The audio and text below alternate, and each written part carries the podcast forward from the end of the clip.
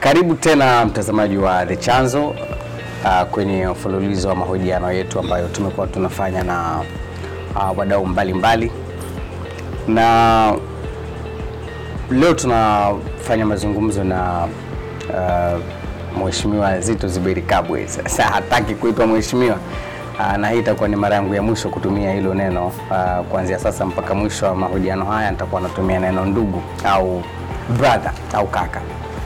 Uh, tumefika hapa nyumbani kwake na tutakuwa tunazungumza naye kuhusiana na masuala mbalimbali uh, yanayoendelea kutokea nchini Tanzania, lakini pia na kikanda na maanisha Afrika na kidunia kwa, kwa ujumla.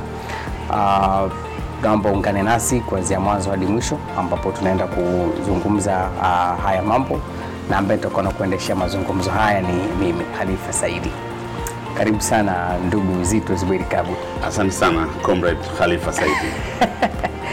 Sawa sawa.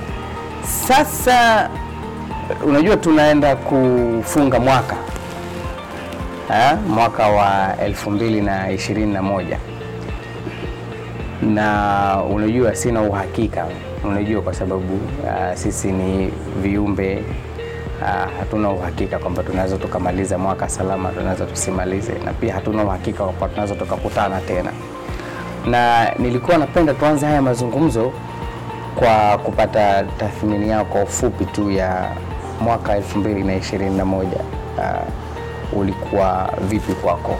Eh? Uh, wakati tunaenda kutimiza mwaka huu mapema tu mwaka, uh, kama siku 30 zilizobaki, unatathmini vipi uh, mwaka 2021 kama mtu lakini pia kama kiongozi wa kisiasa?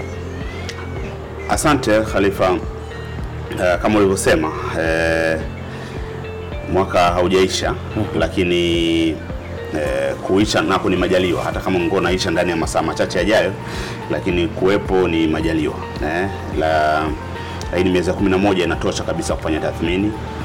Uh, kwangu mimi mwaka ulianza uh, vigumu sana kwa sababu ni mwaka ambao ulikuwa umetokea baada ya uchaguzi wa mwaka 2020 kwa hiyo ilikuwa ni very depressing uh, uh, ilikuwa na sense of hopelessness hmm. na uh, ulikuwa ni mwaka mwanzoni ulianza ni mimi binafsi na wenzangu kujitafuta hmm. uh, kufanya self reflection ili kuweza kujua wenzako ndani ya ACT ndani ya ACT mm.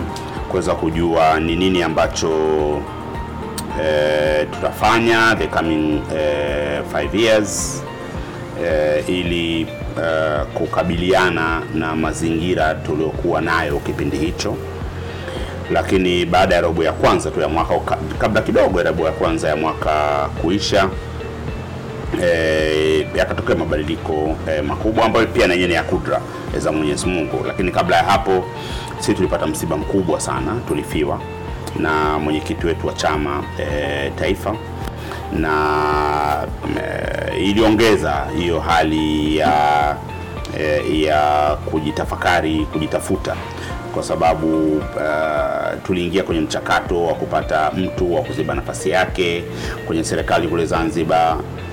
E, tukaanza kufikiria mchakato wa kuziba nafasi yake kama mwenyekiti ambao bado hatujaukamilisha lakini uh, mwezi mmoja tu baada exactly mwezi mmoja baada E, tukapata msiba wa taifa zima sasa kwa kuondokewa na rais aliyekuwa madarakani na kupata rais mwingine. Tukaanza kuona matumaini, tukaanza kuona eh, relaxation, hali ya uhuru e, na hope kubwa sana e, baadaye hope zikaanza kushuka baada ya kuona kwamba baadhi ya mambo ni yale yale e, kwa mfano shughuli za kisiasa uh, na baadaye kiongozi wa kisiasa hapa amekamatwa ndugu Mbowe na anaendelea na, kesi mpaka sasa. Uh, kwa hiyo hizo ni vitu ambavyo zilishusha kidogo ile hali ya matumaini makubwa ambayo tulikuwa nayo katika siku zile mia moja e, za kwanza,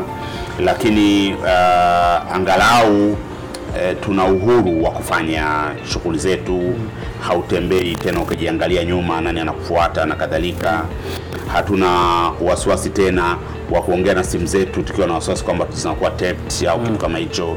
Kwa hiyo imetuondoa kwenye hali ya hopelessness eh, na kutupa matumaini ingawa si makubwa kama ambayo tulianza nayo. Mwezi mwezi March, April, May, June. E, kwa hiyo ujumla e, kuna hali fulani ya kuona mwaka unaofuata Mungu akituweka hai utakuwa bora zaidi. Na hata ndani tunajiona tunajipanga hivi sasa hivi hapa tunapozungumza nimetoka kwenye mkutano wa mkutano mkuu wa chama e, wa jimbo la Mbagala e, zaidi ya watu mia moja na hamsini. E, mkutano wa ndani of course sababu mikutano ya nje hairuhusiwi lakini tumefanya mkutano wa ndani. Vitu ambavyo huko nyuma vingekuwa ngumu kabisa tunge mapolisi wangu wamezunguka na kadhalika. Na tunajipanga. Sasa kuna matumaini sababu unakaa kwenye mkutano wa viongozi wa ngazi za chini wanachama wanasema tuiangalie 2024 tunafikaje tuiangalie 2025 tunafikaje. Kwa kuna hali fulani ya ya optimism kwenda mbele. Kwa hiyo tunadhani tutaumaliza mwaka katika hali hiyo. Sijui kama siku 30 zilizobakia zinaweza zikawa na jambo lolote ambalo eh, linaweza likarudisha nyuma zaidi au likadarken zaidi hiyo optimism nataraji kwamba e, tunaweza tukamaliza mwaka na optimism na, nafahamu watu wengi nakuwa hawa hawapendi kuzungumzia maisha yao binafsi, unanielewa? Lakini kusema kweli, na nakushukuru sana kwa mtazamo ambao umetupatia, lakini sana sana nilikuwa na uh, swali langu lililenga uh, kwako wewe kama kama mtu, unajua, kwa sababu ukiwa unavaa kofia nyingi kwamba kiongozi wa chama, kiongozi wa kisiasa uh, tunapenda kuzungumza mambo ya kitaifa Yeah. na nini, unanielewa? Na sometimes tunasahau kwamba pia sisi ni binadamu yeah. yeah, Yeah. unanielewa kwamba Yeah. tuna maisha yetu binafsi Yeah, Eh, tuna matumaini Yeah. tuna hofu Yeah. tuna unanielewa Yeah. Na ndicho ambacho nilikuwa nalenga kwamba kwako binafsi kama Zito Zuberi Kabwe uh, mwaka wa 2021 unajua kama mtu eh, kama nilivyokueleza kama mtu niliuanza mwaka very depressing. Kama nilivyosema tumetoka kwenye uchaguzi na tulikuwa na mauaji eh, eh, na mimi kama kiongozi nilikuwa na mzigo mkubwa wa kutazama eh, watu wetu eh, ambao wamepoteza maisha wameumia eh, tulikuwa na uamuzi ambao kwa watu wengi ulikuwa ni very controversial wa kuamua kuingia kwenye government operational unit Zanzibar. So it was a, a tall order. Uh, I I felt in the beginning of the of the year uh, uh, with a huge burden. Then uh, as I said, Maalim aliondoka. Uh, nikawa ikawa kubwa zaidi. Lakini eh, mwaka unapozidi kwenda naona kwamba kuna ahueni kuna matumaini. Mimi binafsi naona kuna matumaini. Na naiona 2022 eh, tukiingia mungu akituweka hai tukiwa na matumaini zaidi. Kwa hiyo mimi binafsi nimetoka kwenye hali ya ya ya, ya mm, mtanziko uh, wa, wala kutokujua tunakwendaje tunafikaje nafikia kwenye mahali ambayo naweza hata nikafikiri E, tunaweza tukafanya hiki nikafanya hiki nikashirikiana na wenzangu kufanya hiki naweza nikakaa na familia tukapanga e, nini ambacho tunafanya mwezi ujao miezi miwili ijayo kwa sababu huko nyuma ilikuwa haiwezekani. Kwa sababu wakati wowote uko nadhani kwamba unaweza usiwepo. E, ulikuwa nilikuwa naishi kama eh, sitakuwepo kabisa kesho. Inawezekana hiyo katika ile kibinadamu, tunaambiwa uishi kana kwamba utakufa kesho lakini vile vile uishi kana kwamba utaishi Milele. milele, eh, lakini eh, kwa hakika mimi binafsi eh, ile baada niliokuwa nayo mwanzoni mwa mwaka ime imeshuka sana na naona matumaini. Sawa sawa, na nakushukuru sana. Ah, na kwa utangulizi huo nataka kupata mtazamo wako kuhusiana na uh, uamuzi wa ah, hivi karibuni uh, siku chache tu zi- zilizopita.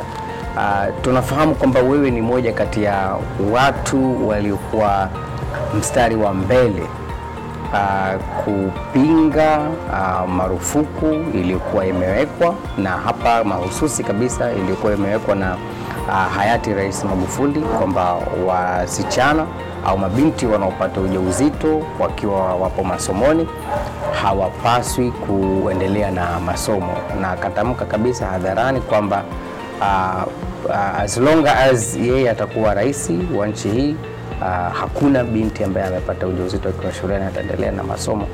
Na kumekuwa na kampeni kubwa, kumekuwa na shinikizo kubwa kutoka kwa watu na makundi mbalimbali ikiwemo wewe binafsi, na tunashukuru uh, kwamba uh, juzi hapa uh, serikali kupitia waziri wa elimu uh, Mama Joyce Ndalichako uh, alisema kwamba na waraka ukatolewa kwamba wasichana au watu wote ambao wana wanaachishwa masomo kwa sababu mbalimbali ikiwemo ujauzito watarudi shuleni.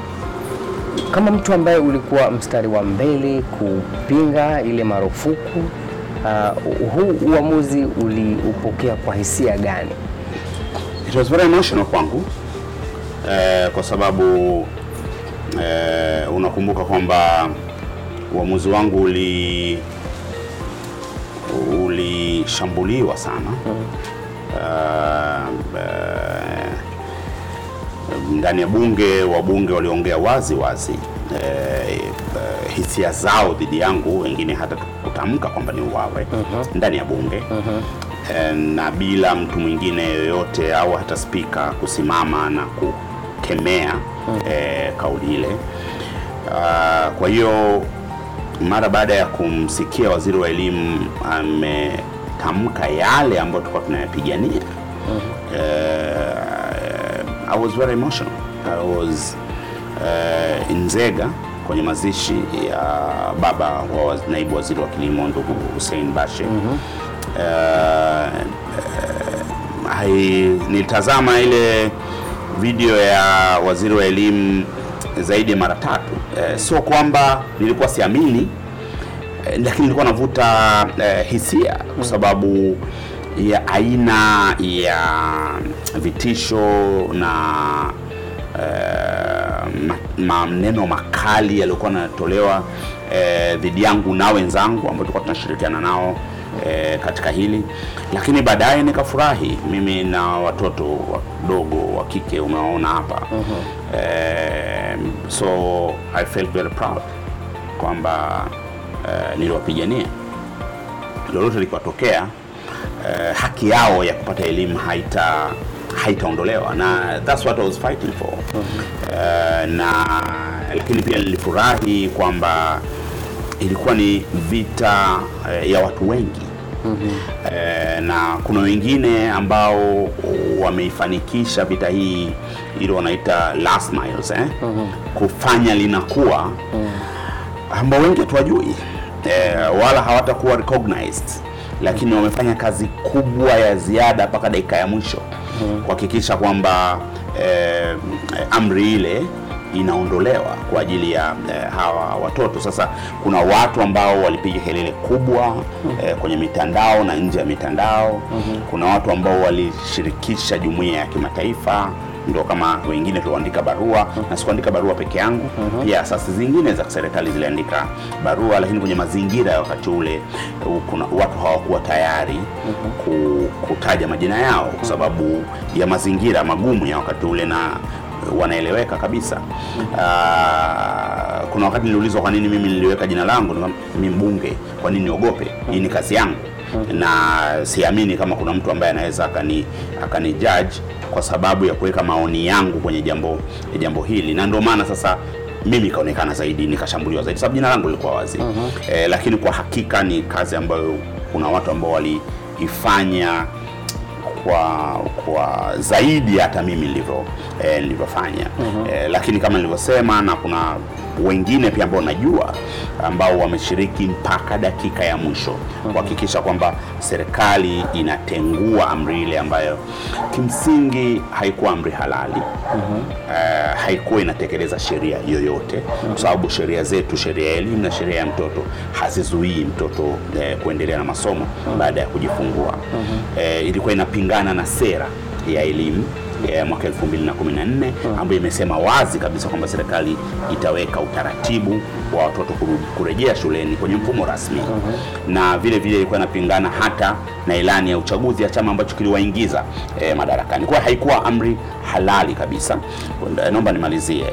Um, kwa hiyo kwamba makundi yote haya ya watu na kila mtu kwa mchango wake wanaojulikana, tunaojulikana na wasiojulikana, kwamba wameweza kufanikisha hili, pia ilikuwa ni ni hali ilinipa furaha kubwa sana, na nimefurahi kwamba eh, sasa tumerudi kwenye ustaarabu. Hili jambo si kubwa ni jambo ambalo kwa nchi zingine ni jambo la kawaida kabisa, lakini kwetu sisi linaonekana ni kubwa kwa sababu ya namna ambavyo tulikuwa tumerudi nyuma kwenye ustaarabu.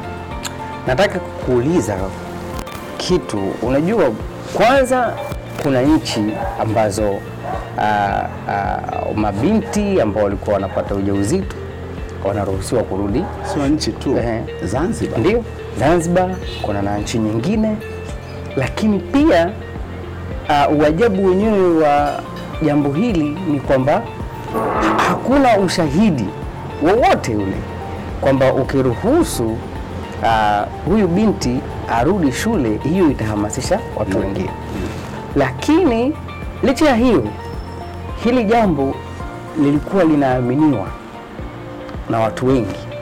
Mimi naweza nikawa siamini kwamba aa, aa, ni sahihi kumkatisha huyu mtu aa, kuendelea na masomo kupitia mfumo rasmi, lakini kulikuwepo na watu wanaamini eh, kwamba huu ni uamuzi sahihi. Hii hai hii unaitafsiri vipi? Naitafsiri kwamba sisi ni taifa la ajabu sana. Ndio maana nimetumia neno ustaarabu, kwa sababu taifa lolote au mtu yoyote ambaye amestaarabika wala asingehangaika kwanza kwa huyo aliyetoa amri, lakini na kwa waliokuwa wanashabikia, na mpaka sasa kuna watu ambao wana feel aggrieved kwamba kwa nini? Kwa nini tunaruhusu eh, jambo hili? Lakini ni watu hao hao unakuta kama ni binti zao. Limewakuta jambo la namna hiyo. Wanawatafutia nafasi ya kusoma na nitakupa story mimi kwenye uchaguzi mdogo wa jimbo la Buhigwe mwaka huu mwezi mwezi wa nne wa tano. Uh, nilienda kwenye kampeni kijiji kimoja kiko mbali kabisa mpakani na Burundi. Eh, katika wilaya ya, ya Buhigwe jimbo la Manyovu. Mzee mmoja akaniuliza swali kwenye mkutano wa hadhara kwamba wewe ulienda kuzuia hela za benki ya dunia una wewe sio mzalendo. Unataka watoto wetu wasome na wazazi. Sasa kwa sababu tulikuwa tunakusanya maswali mengi aa, mtu mmoja jirani pale akanipenyezea kinoti kwamba huyu mzee kuhusu watoto kumjibu muulize binti yake anaitwa fulani alipata ujauzito yuko form 2 lakini sasa hivi amemaliza form eh, chuo kikuu. We muulize tu aliwezaje kuendelea na masomo? Kwa niliposimama nikaanza kujibu watu wengine afu nikafika kwenye lile. Kwanza nikaelezea mantiki kwamba ni jambo ambalo ni la kishamba kuzuia watoto kwenda shuleni. Na huyo mzee akaa nawaka na alikuwa anashangiliwa. Kwamba ameuliza swali sahihi. Eh? Mm, na ndio pointi yangu kwamba una watu baadaye nikasema lakini mzee mbona dada yetu fulani sitaki kumtaja kwa ajili ya heshima yake. Mbona dada yetu fulani ame alipata ujauzito form 2 mjukuu ukalea na ukamtafutia shule nyingine. Na sasa hivi amemaliza chuo kikuu. Dar es Salaam. Kwa hiyo wewe unataka mtoto wako asome sababu una uwezo wa kumsomesha. Lakini utaki watoto wengine wasome. And that was the end. Oh. sababu it was a blow eh? lakini unaweza ukaona namna gani deep in a village watu wakiamini kabisa kwamba wasisome. Sasa kuna kazi maanthropologists wanapaswa kufanya kazi. Sisi jamii ya namna gani? Ambao unaweza kushabikia jambo kama hilo ambayo katika hali ya kawaida ilitakiwa tulikatae kabisa kutokea katika nchi. Mm, sawa sawa sawa sawa.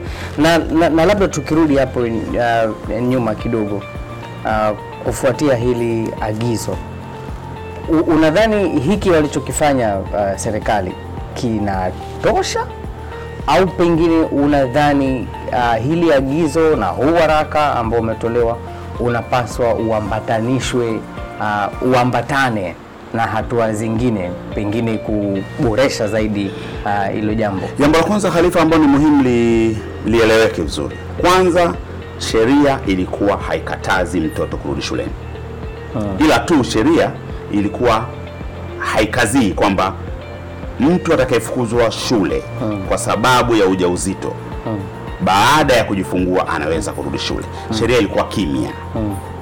Kwa hiyo eh, na sheria ya elimu imempa mamlaka eh, kamishna wa elimu kutoa miongozo na nyaraka mara kwa mara katika uendeshaji bora wa utoaji wa elimu kwa wananchi. Ndio maana ule waraka umesainiwa na kamishna e, wa elimu. Sasa huko nyuma e, kwa sababu jambo hili lilizuiwa kwa amri ni sahihi kuliandu kwa amri. Lakini lazima kutokana na kwamba kimeshatokea tumeona kwamba sheria iko kimya. Kwa mtu yeyote anaweza akaja akaamua kusema kwamba hakuna watoto kurudi shuleni. Kwa ni muhimu sasa tuende kwenye mchakato wa kutunga sheria. Na inaweza ikawa kati ya hizi mbili ama sheria ya mtoto au sheria ya elimu. E, yoyote kati ya hizi au zote, ili mradi tu hiyo provision ionyeshe kwamba ikitokea sheria nyingine yoyote inapingana na eh, kifungu hicho. Basi kifungu hiki kitakumfanya mtoto aendelee kupata haki yake ya elimu kiwe ni kitumike zaidi, yani kisupersede e, hizo e, hizo zingine. Sasa lazima tuende kwenye hatua ya kufanya mabadiliko ya sheria. Sheria, kwa sababu hatuna problem kwenye sera. Sera tayari imetamka. Sasa sheria ya elimu na sheria ya mtoto. Tatizo langu tu mimi ni moja, kwamba bunge la sasa lina asilimia tisini na saba ya wabunge. Na wengi wao ni watu ambao ambao walishabikia uamuzi ule wa rais aliyetangulia. Na kuna baadhi ambao naona bado wana wanaona si sawa. Si sawa kwamba hili limebatilishwa. mm. limebatilishwa. Kwa hiyo na kwa uzoefu wangu ndani ya bunge, kuna nyakati ambapo eh, executive inaku, inapoteza eh, mamlaka kwenye utungaji wa sheria. Na mimi mara kadhaa nimewahi, nimewahi kupitisha vifungu vya sheria kwenye mabadiliko ya sheria ndani ya bunge ambavyo executive haitaki. Ume unaweza tu kwa mobilize wa bunge bunge linapokaa kama kamati ya bunge zima na likapitisha amendments. Wasiwasi wangu mimi ni kwamba wabunge hawa wanaweza wakatumia nafasi hiyo kuweka masharti magumu sana kisheria kupitia schedule of amendments. Na hiyo kulifanya hili jambo likawa redundant. Na eh, mara kama nilivyosema mara kadhaa e, nakumbuka e, wakati tunatunga sheria ya fedha mwaka 2012 kuna jambo ambalo nilikuwa nalipigania sana bungeni for two years linakwama Uh, alafu kama miujiza tu nikafanikiwa kwenye kamati ya bunge zima I don't know what happened.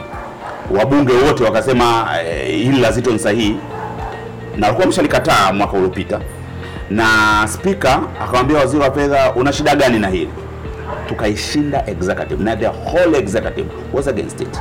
Ilikuwa tunatunga sheria ya kubadilisha, kuweka mazingira ambayo eh, mali mtu akiuza mali ambayo iko Tanzania hata awepo popote pale duniani lazima alipe kodi Tanzania ile ya capital gains tax ambayo ilikuwa imefutwa kama miaka kumi na kitu iliyopita. Ilifutwa mwaka 2001 na it took efforts kuirudisha, lakini executive ilikuwa na goma na tukaishinda executive ikapitishwa ikawa sheria mwaka 2012 na, na, na 12 kwa kutokana na huo uzoefu ndio napata mashaka sasa hivi. Ah, tusi tusiende sana kasi, tuwe careful.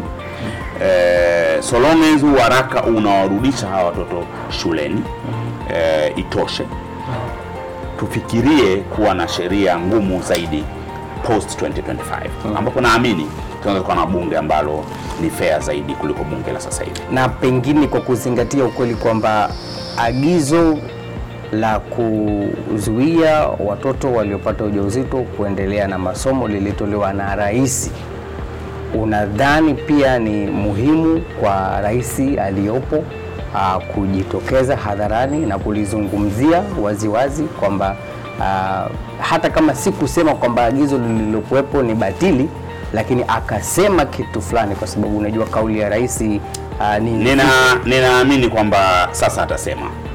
Nadhani eh, hakutaka kusema eh, kabla, kwa sababu kumbuka, yeye ndo ambaye alipokuwa waziri wa maendeleo ya jamii, wanawake, jinsia na watoto Zanzibar, ndio alipitisha alipeleka kwenye baraza la wawakilishi sheria ya mtoto Zanzibar, ambayo ndio ilitoa haki ya mtoto kurejea shuleni baada ya kujifungua, na unakumbuka pia kwamba e, wakati wa, wa Magufuli ametoa ile kauli tulikuwa tunacheza video za viongozi tofauti tofauti kuonyesha kwamba wanaenda Magufuli ameenda kinyume. Kwa mfano tulikuwa tunacheza sauti ya Umi Mwalimu ambaye alijenga hoja kwamba ni lazima watoto warudi. Tulijenga tucheza sauti ya yeye e, Samia wakati huo bado ni makamu wa makamu wa rais. Kwa hiyo uh, naamini kwamba baada ya waraka huu kutoka, kwa sababu sasa ni limekuwa ni jambo la kikanuni ndani ya serikali kwamba sasa wanarudi shuleni. e, kwa vyovyote vile ni lazima rais alitafutie nafasi, hata kama anazungumza mambo mengine aseme kwamba sasa, yani aseme the obvious, lakini iwe ni kauli ya ya, ya rais kwa sababu ka, ya hizo ambazo umezizungumza ume, umezizungumza. Mimi naamini hana budi, lazima atafanya hivyo.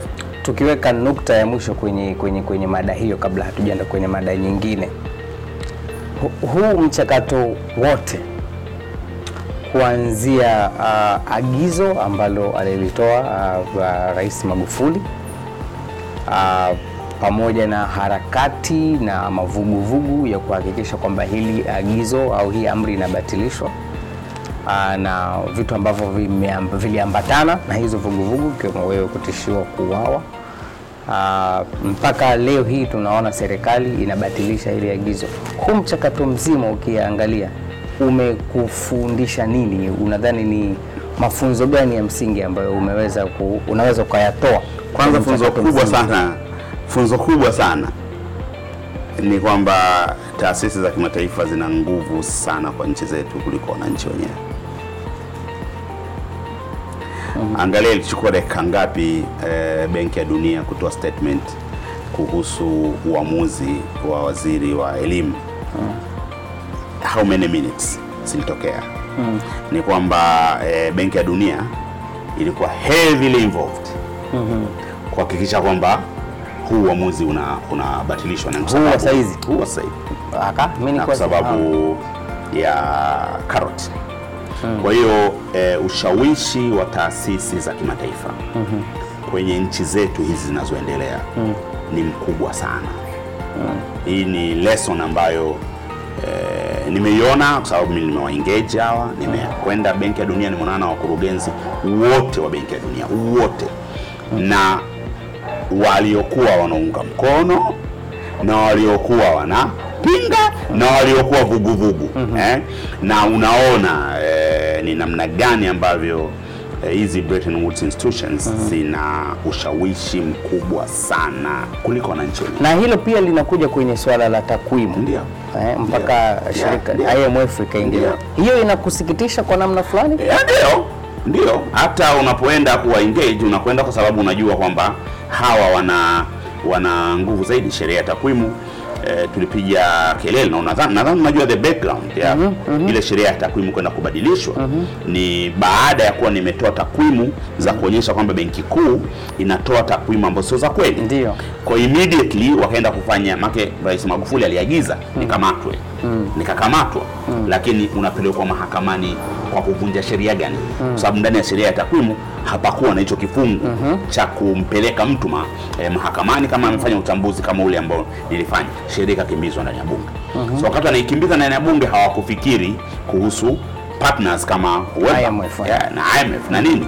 Kwa hiyo wakajikuta wamesakama na walinyimwa dola milioni hamsini tu kwamba tuzitoe hizi mpaka sheria ime ni- Eh. na sheria ikaja ika- ika- ikabadilishwa. Kwa hiyo hii ni mifano miwili na ni muhimu sana haya mambo watu hayajue, kwa sababu ni lazima ujue ni wapi unabonyeza.